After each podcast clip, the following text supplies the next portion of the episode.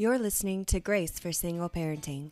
I'm Jen Smith, and each week we'll discuss a topic that encourages single parents to live their best life in their current season with God's grace and love.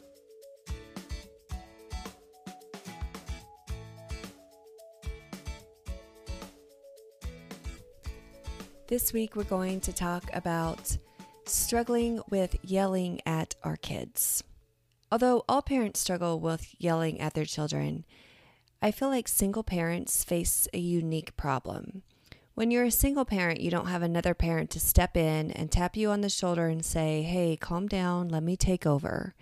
You don't have another adult present to notice the other child that's not involved. Maybe that child's scared and needs to be comforted and taken away from the confrontation. Especially if you have a strong willed child, sometimes you can't see past what your emotions are at the moment and understand what the real reason is why they are so upset.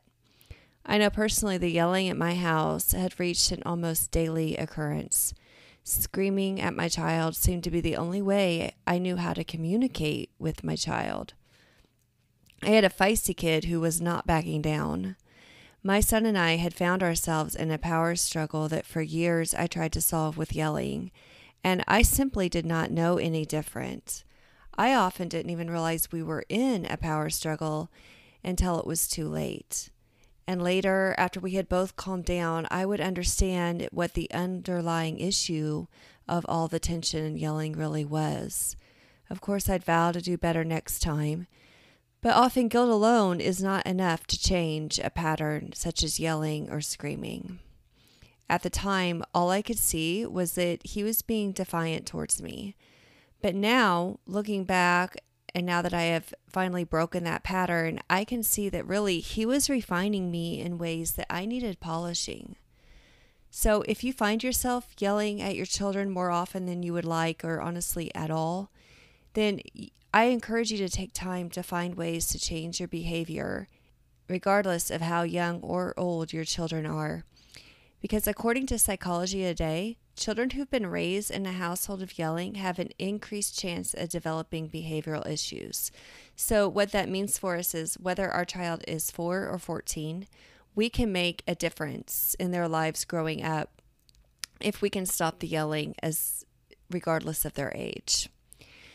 So, through my journey of trying to learn to live scream free with my kids, I've gone through multiple different ways. And, you know, some ways work for some people and some ways work for others. So I've got 11 little tricks for you to see if maybe some of these might work for you.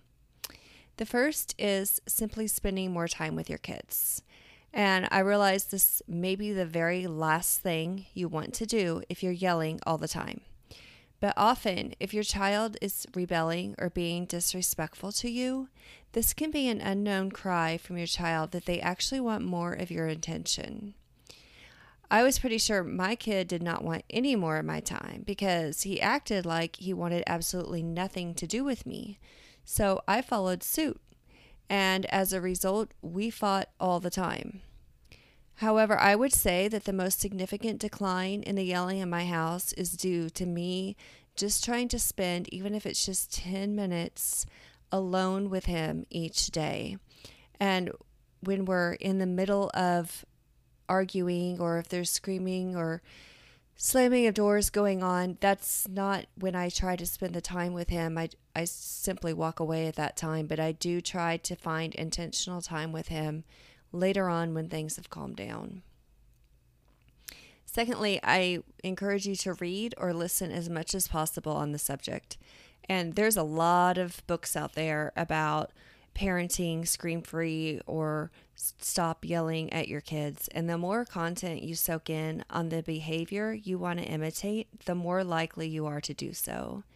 Keeping your mind engaged on ideas and scenarios brings about change more quickly and permanently.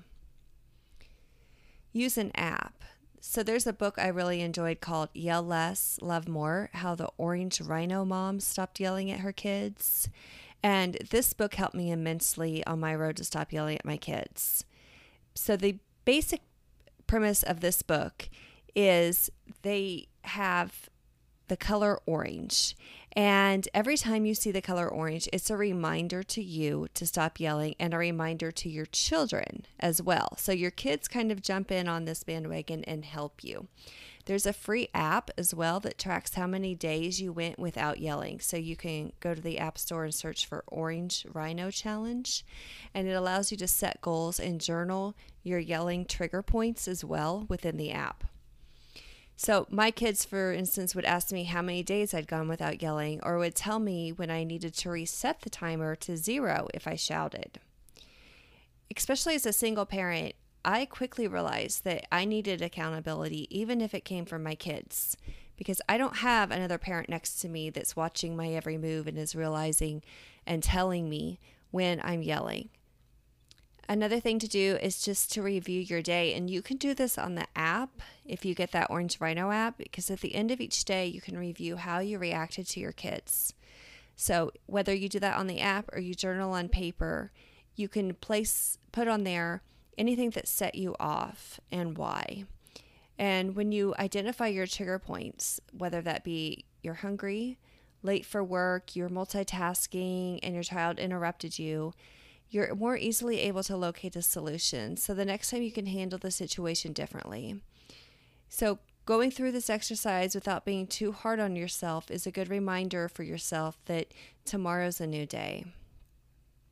Enlisting help as a single parent, we can't shut our bedroom door and come back out when we've calmed down sometimes. As much as you would love to do that, depending on the age of your child, sometimes that's just not an option.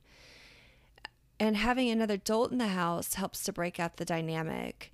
For example, my children and I wouldn't dare yell to each other or say those same things if there is someone else in the house.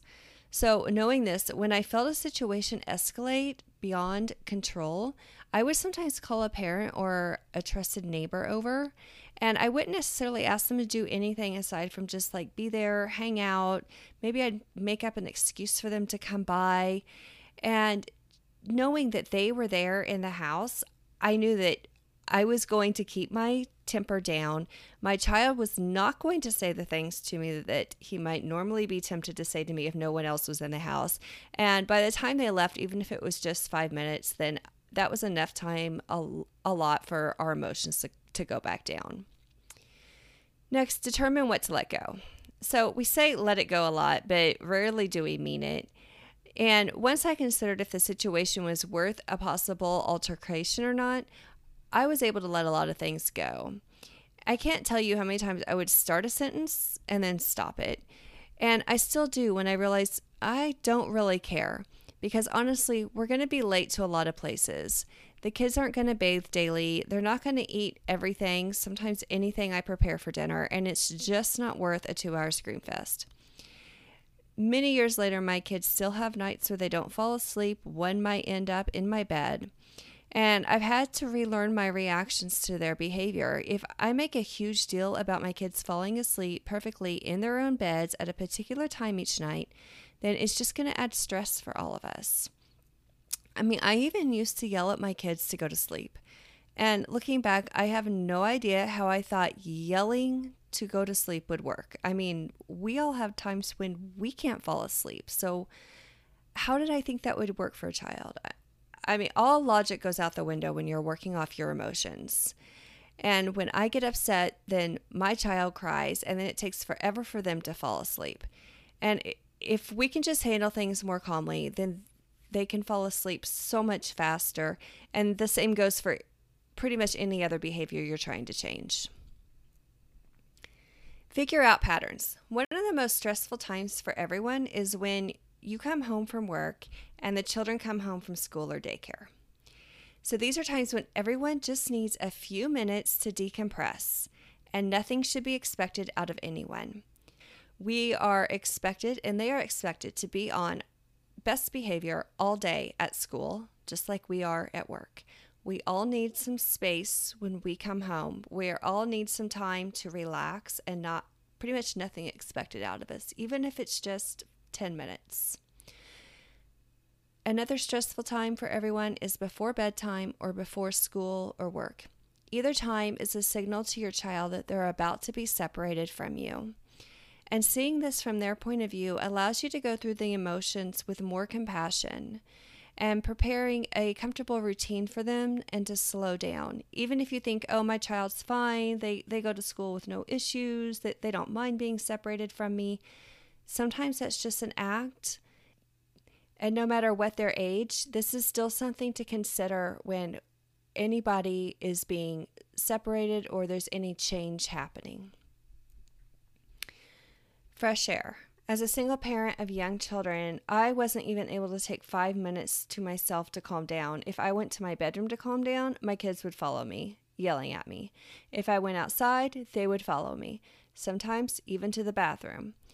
But what I found is if I did go outside, often the yelling and crying would stop. Sometimes just a change of scenery and nature of the outdoors would help. Remind yourself that it's your child's job to act like a kid right now. So if your child's making annoying sounds, testing their boundaries with you, being lazy, playing when you think they should be doing chores, remind yourself that this is their job as a kid. Um, all of this I, I learned, and it goes into greater detail in the book Boundaries with Kids When to Say Yes and How to Say No.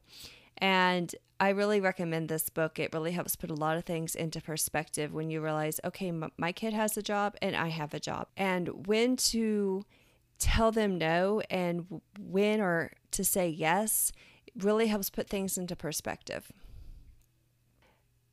And remember to pray. God wants to help us not yell at our children. He desires for you to live in harmony with your children and to build them up. He gave you these children for a reason. So bring this to God. Take responsibility for your own emotions.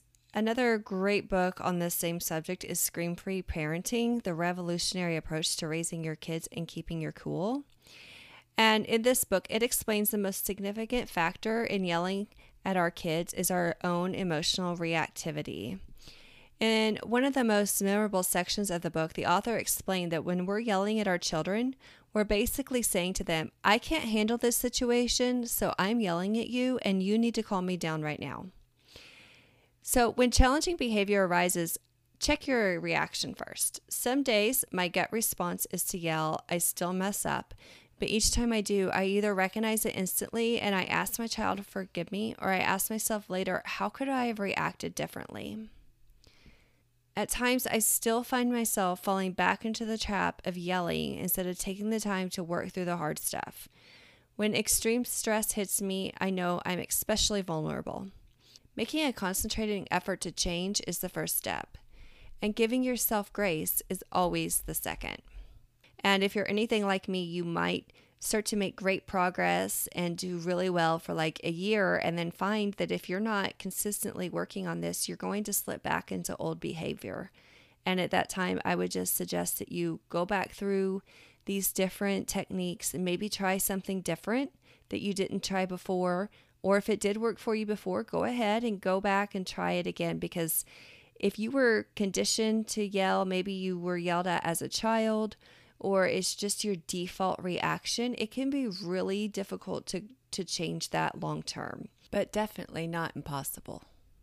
I hope you'll head over to sunflowermom.com and click on Resource Library at the top to get free access to all of the printables and resources discussed on these podcasts and more. Thanks for listening. And if you could take just five seconds and leave me a review, I'd so appreciate it.